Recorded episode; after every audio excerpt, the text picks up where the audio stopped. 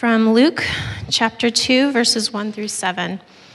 In those days, a decree went out from Caesar Augustus that all the world should be registered. This was the first registration when Quirinius was governor of Syria, and all went to be registered, each to his own town.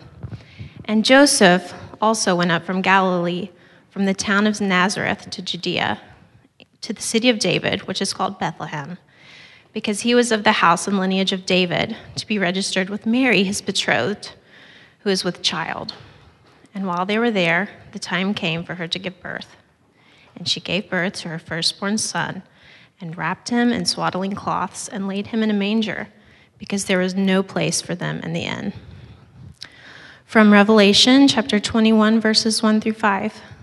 Then I saw a new heaven and a new earth, for the first heaven and the first earth had passed away, and the sea was no more. And I saw the holy city, New Jerusalem, coming down out of heaven from God, prepared as a bride adorned for her husband.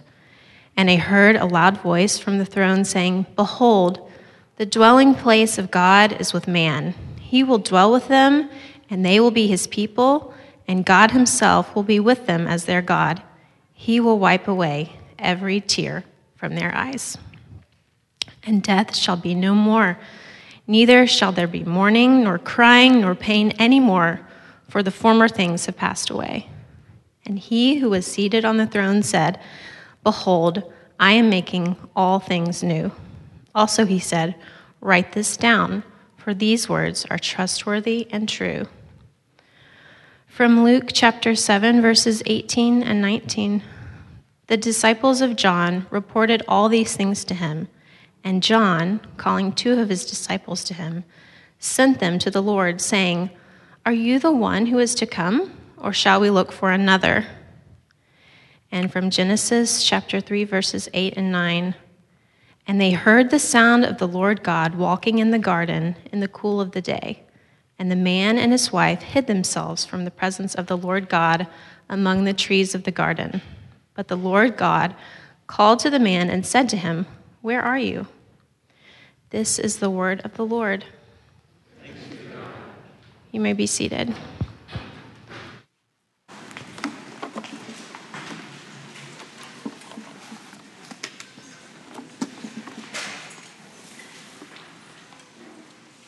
Beloved, there's my opinion, there's your opinion, and then there is the very word of God which Lauren has just read to us. Would you pray with me? Father,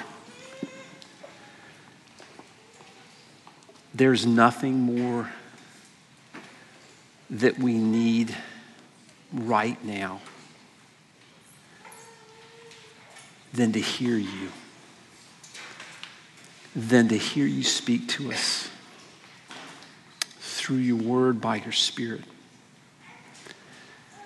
We pray, Lord, that you would do just that, that you would convict us, that you would challenge us, and that you would comfort us, and ultimately that you would change us. Lord, we long to see you in your beauty. We long to taste and see that you're good. Would you do that this morning? We pray this in Christ's name, amen. Well, again, good morning. My name is Jeff Wilkins, and along with Eric Quorum, I'm one of the elders here at City Church. If you're visiting with us, welcome. We are really grateful that you would take time out of your weekend uh, to be here. Uh, I want to begin this morning by drawing your attention to the quote by Fleming Rutledge that's at the top of the reflection section of your worship guide a quote from her book uh, entitled Advent. Now, what I want you to see as we, as we look at her quote is that is how she understands the season of Advent.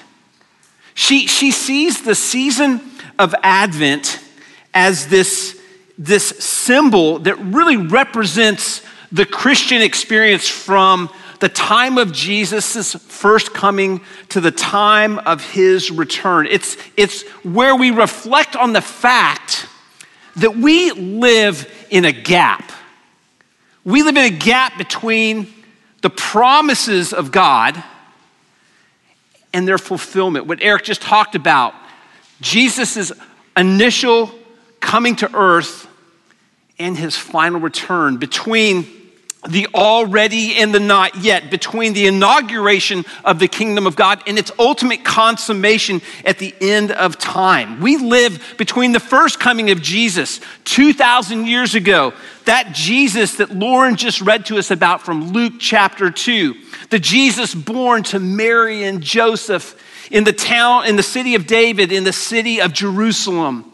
The baby boy uh, wrapped in swaddling cloths and laid in a manger because there was no room for him or them in the inn. That's one side. The other side is, is the picture of Jesus that we find in Revelation chapter 21, who, when he returns, will make his dwelling place with his bride, the church that he will, he will wipe away every tear. He will destroy death and he will make all things new. It's a glorious picture. But what I want you to think about is what is the experience of believers between the first coming of Jesus and his final return? That's where Fleming Rutledge's words speak. Look with me at what she writes.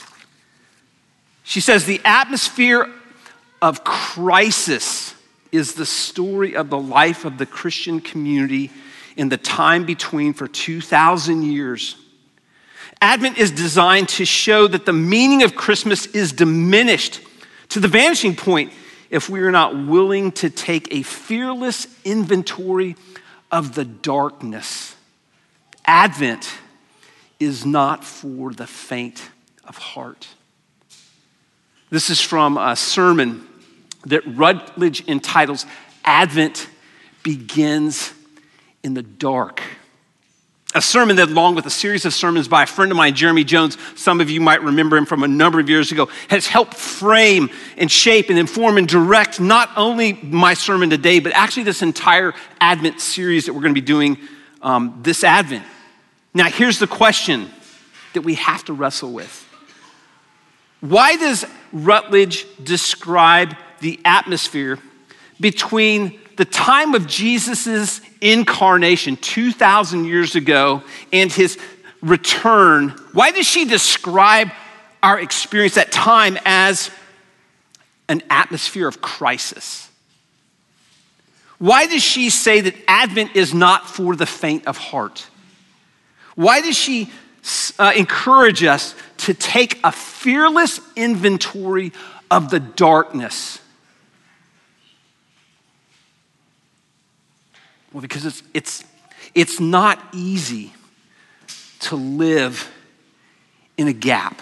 It's not easy to live between the promise of God and God's fulfillment of his promise. It's not easy to live between the already and the not yet. It's not easy to live between the first and the second comings of Jesus. It's, it's a lot like a woman in the early stages of labor. As many of you know this firsthand, there is a lot of waiting. And there can be a, a lot of pain in the process. Advent, as New Testament, the faint of heart. But even more than that, as New Testament believers, we believe that right now, at this very moment, the resurrected Christ is sitting at the right hand of God the Father Almighty, meaning that right now, at this very moment, the resurrected Christ is reigning and ruling over all of creation. But if you step back and you think about it, that raises a lot of questions. Because if you look around, it doesn't look like the resurrected Christ is ruling and reigning over all creation. Rather, it looks like Jesus may have gone on vacation, like we may have an absentee Savior. how, how do we say that, how, how can we say that Jesus is ruling and reigning over all of creation, and yet babies get sick and end up having to be admitted to the hospital? Marriages come unraveled. Innocent people get shot and killed in crossfire. People are diagnosed with life threatening diseases. Parents get dementia. How can we say that the Christ is ruling and reigning over all creation? If you're like me, oftentimes you look at the world and, and, and the question that comes to mind is God, where are you? A number of years ago, Dustin Salter, a dear pastor friend of mine, had a bicycle accident that left him in a coma and ultimately took his life. Um, he was in his 30s. He had a beautiful family. He, he, was, he was your ages. Beautiful family, three children, a lovely wife. His ministry, he was a pastor, his ministry was bearing tremendous fruit. And then, for, for, for no reason that I can understand, he ends up in a coma in a hospital on the 10th uh, hospital bed on the 10th floor of Greenville Memorial Hospital. Uh, one Saturday morning, I was sitting in Dustin's room because Kathy and Dustin's wife were down at the hospital, and I was trying to pray. I'd been a pastor for 10 years, and I remember saying this to God God, I don't even know if you exist. Have you, have you ever asked that question? Have you ever wondered, God, where are you? Have you ever thought, if God has truly come in Jesus Christ, why do things remain the way they are? Why do so many terrible things happen? Beloved, those are Advent questions. Those are Advent questions. Those are questions asked by people living in the gap. And here's the question for us what do you do with them? I love the passage that Lauren read from John 7. John the Baptist is sitting in jail and he is absolutely confused. He is confounded. He's confounded and confused because he baptized Jesus. And what John tells us in his gospel is that when he baptized Jesus, he actually saw with his eyes the Spirit of God descend upon Jesus. And he heard with his ears the voice of the Father You are my Son, in whom I am well pleased. John the Baptist was completely, fully, absolutely convinced in that moment that Jesus is the Messiah. And then he finds himself sitting in a prison and he has second thoughts. So, what does he do? He sends two of his disciples to Jesus to ask him, Are you the one, or should we look elsewhere? Now, what's so encouraging to me about this account is the way that Jesus responds. Because Jesus doesn't get offended by the question. He doesn't, he doesn't get angry, he doesn't blow up, he doesn't get mad. Instead, he quotes from the prophet Isaiah and he tells John's disciples, Go and tell John what you have seen and heard. The blind receive their sight, lame walk, the uh, lepers are cleansed, and the deaf hear. The dead are raised up, and the poor have good news preached to them. Now, what does this, what does this tell us? It tells us this that there is absolutely nothing wrong with asking God hard questions. They don't scare him. He doesn't get angry. John the Baptist has this super deep question, questioning Jesus himself, and yet immediately following his question, Jesus says this about John up to this moment in time, among those born of woman, none is greater than John. Jesus praises John even as he asks his question. And that's really, really encouraging because it makes room for you and it makes room for me. It makes room for your questions and it makes room for my questions. And that's really encouraging. But it doesn't answer our question.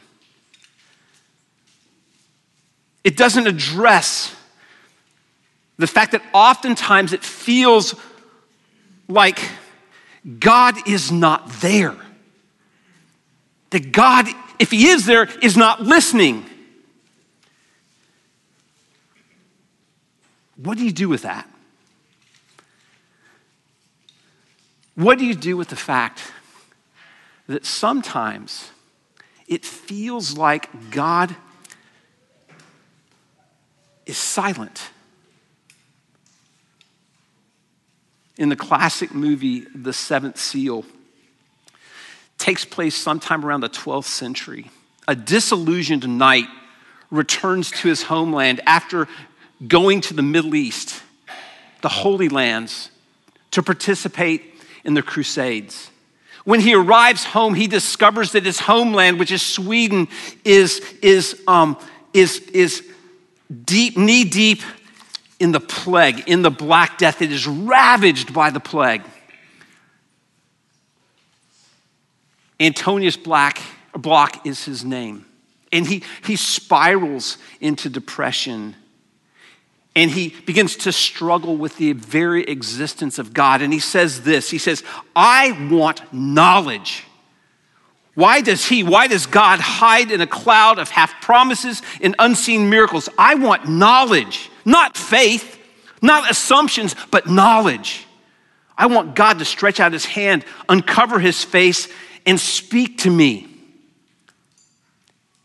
Have, have you ever, have you ever thought or said something along those lines?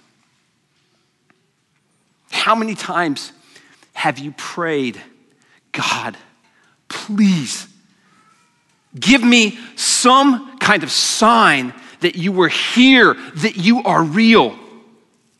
Give, give me just one miracle. Give me something. Give me anything. What happens? In the words of Antonio Block, I call out to him in the darkness, but it is as if no one is there.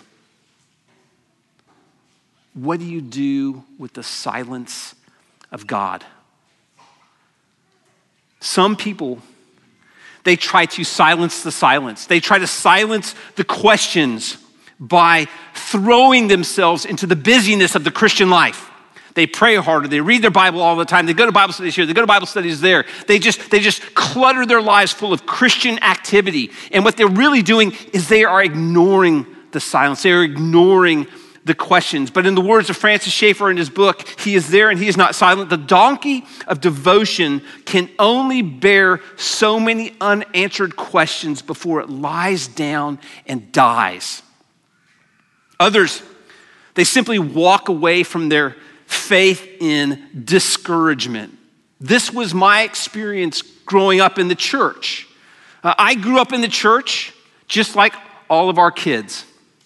And I must have prayed the sinner's prayer a billion times. Lord Jesus, you are God and I am not. You, I am a sinner and you are a Savior. Forgive me, come into my life and change me. But nothing ever seemed to happen. And so when I got to college, I thought to myself, Christianity it might work for you, but it doesn't work for me. And I walked away from Jesus and I walked away from the church. Beloved, like John the Baptist sitting in a prison cell, we all walk in through those doors with expectations of God.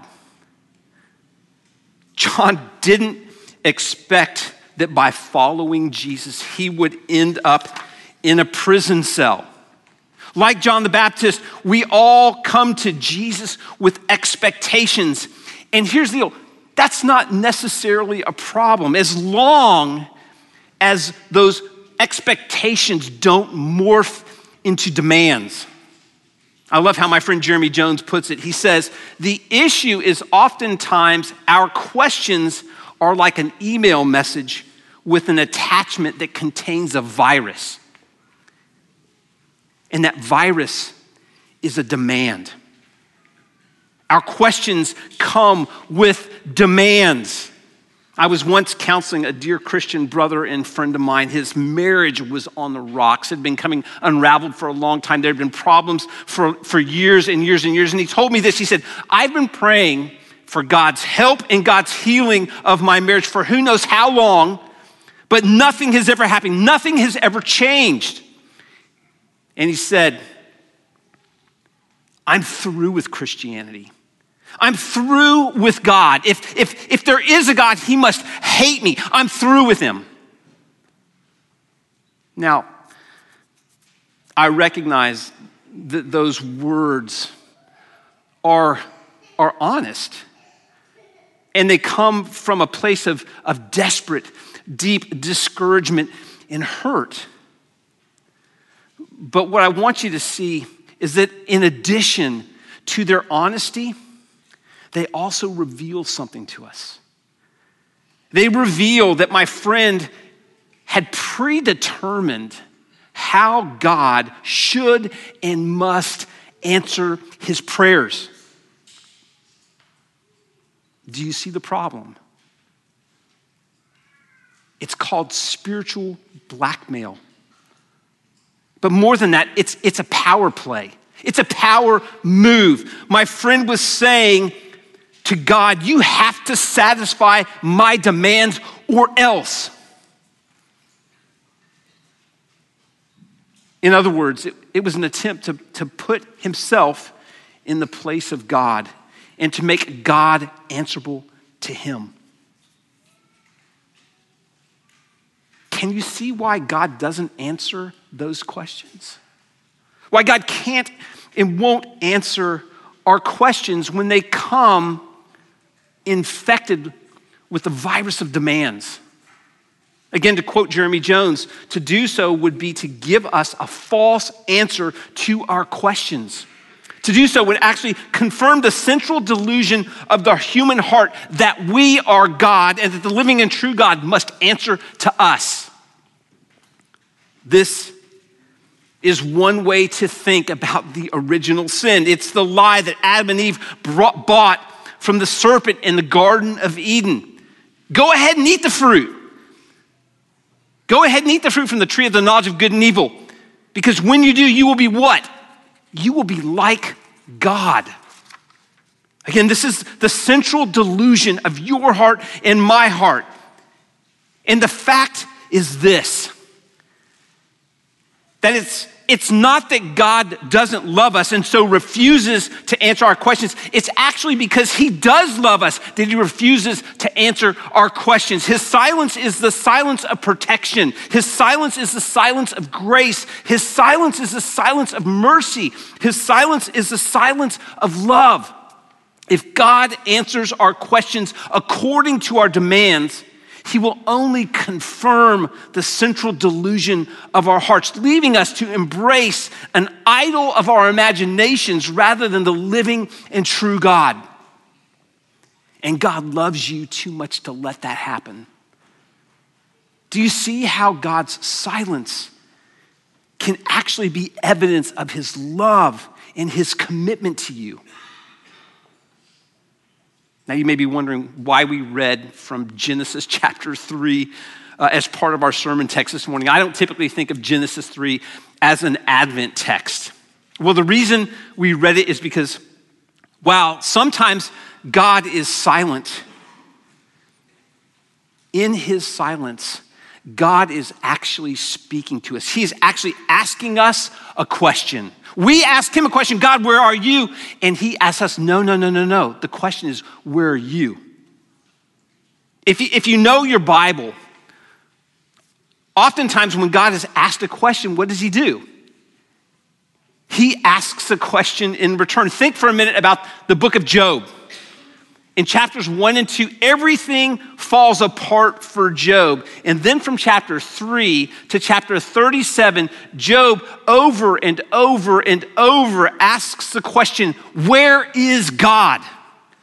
What is God doing? Why is God allowing this to happen? Finally, in chapter 38, God responds to Job's question, but he doesn't respond with an answer.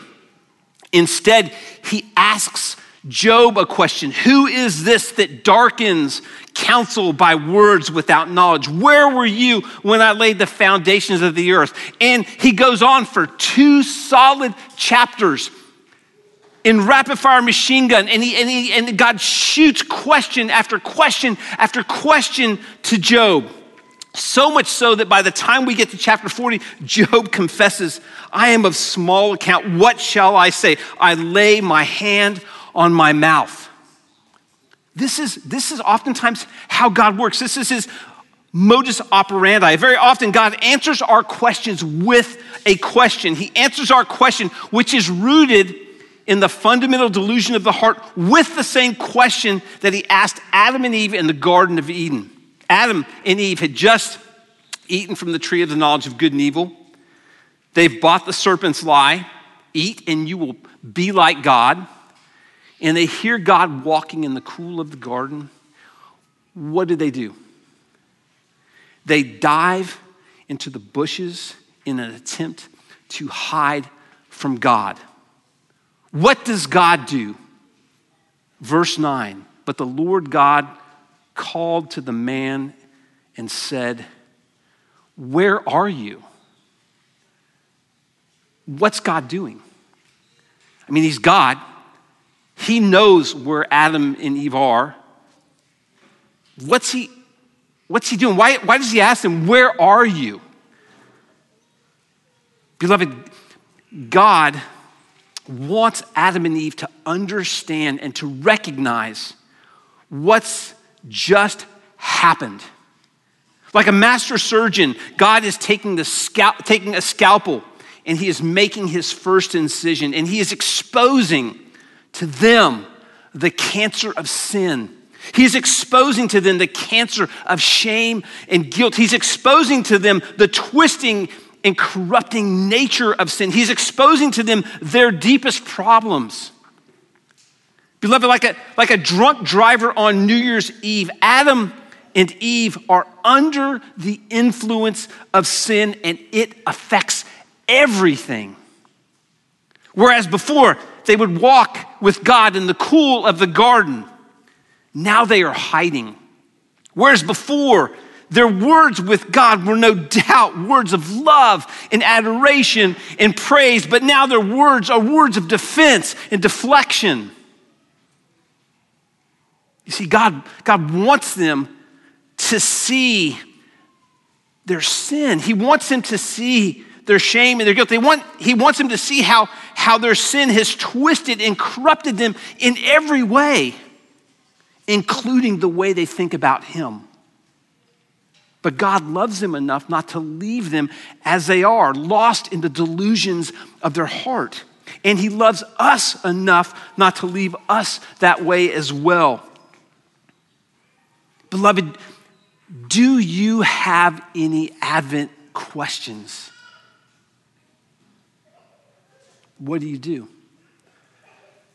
This morning, God is asking us.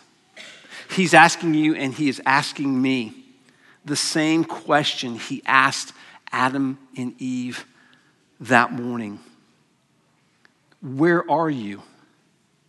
He wants you to see that, like Adam and Eve, you and I, we are under the influence of sin.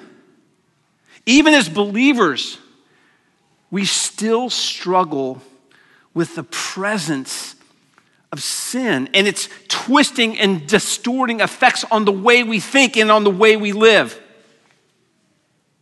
God is asking you, where are you? And you may object, but I don't hear, I don't hear God saying anything to me this morning. And what I would say to you is, God is speaking to you. He is speaking to you this morning through His Word by the Spirit. God's question to Adam and Eve is his question to you right now. Where are you? God's doing the same thing in you right now that he was doing that day in the Garden of Eden to Adam and Eve. He's exposing the many ways sin twists and distorts us in every way. And he's exposing our deepest problem the delusion of our heart, that we actually think we're God, that, that God should, should answer to us. And in doing so, God is actually revealing himself to us. He is revealing that he is real. He is revealing that he is here. He is revealing that he is with us, that he's, he's, he's actively at work in our lives, right here and right now. Do you hear him? But more than that, through his word and spirit, God is showing you his heart of love for you. That even as you question him, that even as you come to him with your demands, that even as you try to make a power move on him, the God of the universe is pursuing you. In Philippians 2, the Apostle Paul tells us that the Lord Jesus Christ emptied himself by taking the form of a servant, being born in the likeness of humanity. Or as Luke puts it in his gospel, he was born a baby boy wrapped in swaddling cloths and laid in a manger. But that's not all that God is revealing to us in Jesus. God does more than simply identify with us in his incarnation. The Apostle Paul goes on, being found in human form, he humbled himself by becoming obedient to the point of death, even death on a cross. Beloved, this is who God is. This is what God is like. This is the love of God that for our sakes, God the Father made God the Son to be sin who knew no sin so that in him we might become the righteousness of God. This is God. Here's the question In light of who God has revealed himself to be in Jesus, in his word, won't you trust him? Won't you lay down your list of demands and accept his way of revealing himself to you by his word and spirit? Let me say that one more time. Won't you lay down your list of demands and accept His way of revealing Himself to you by His word and spirit. I'll close with this. I've been, I've been reading Jamie Smith's new book, On the Road with St. Augustine. It's a great read. And um, what, I've re- what I've realized, I sort of, I think I learned this in seminary, but uh, Augustine was, is one of the greatest thinkers to, to have ever lived. He spent the early part of his life seeking and searching for something that he couldn't quite put his finger on, but, all, but always eluded him. He sought freedom and authenticity. He sought success and had it. He sought recognition he sought pleasure. He sought enlightenment. And here's the thing he achieved everything he sought. And yet, every time he got what he thought he was after, he realized that it wasn't enough. Then one day, near the point of despair, Augustine is in a garden and he hears some children singing, Take and read. By God's grace, he heard that song as an invitation from God. So he picked up a Bible and he just let it fall open. It's not how I would recommend you study your Bible, but it is how Augustine came to Jesus. He op- the Bible just fell open to Romans chapter 13 and he just started to read the first things that he saw. he read these words Put on the Lord Jesus Christ and make no provision for the flesh to gratify its desires. Years later, he was reflecting upon this experience and he said this as if before a peaceful light streaming into my heart, all the dark shadows of doubt fled away. Beloved, God works the same way today. The fact of the matter is this because of the twisting and distorting effects of sin, you will never develop a true and accurate view of God through your interpretation of your experiences.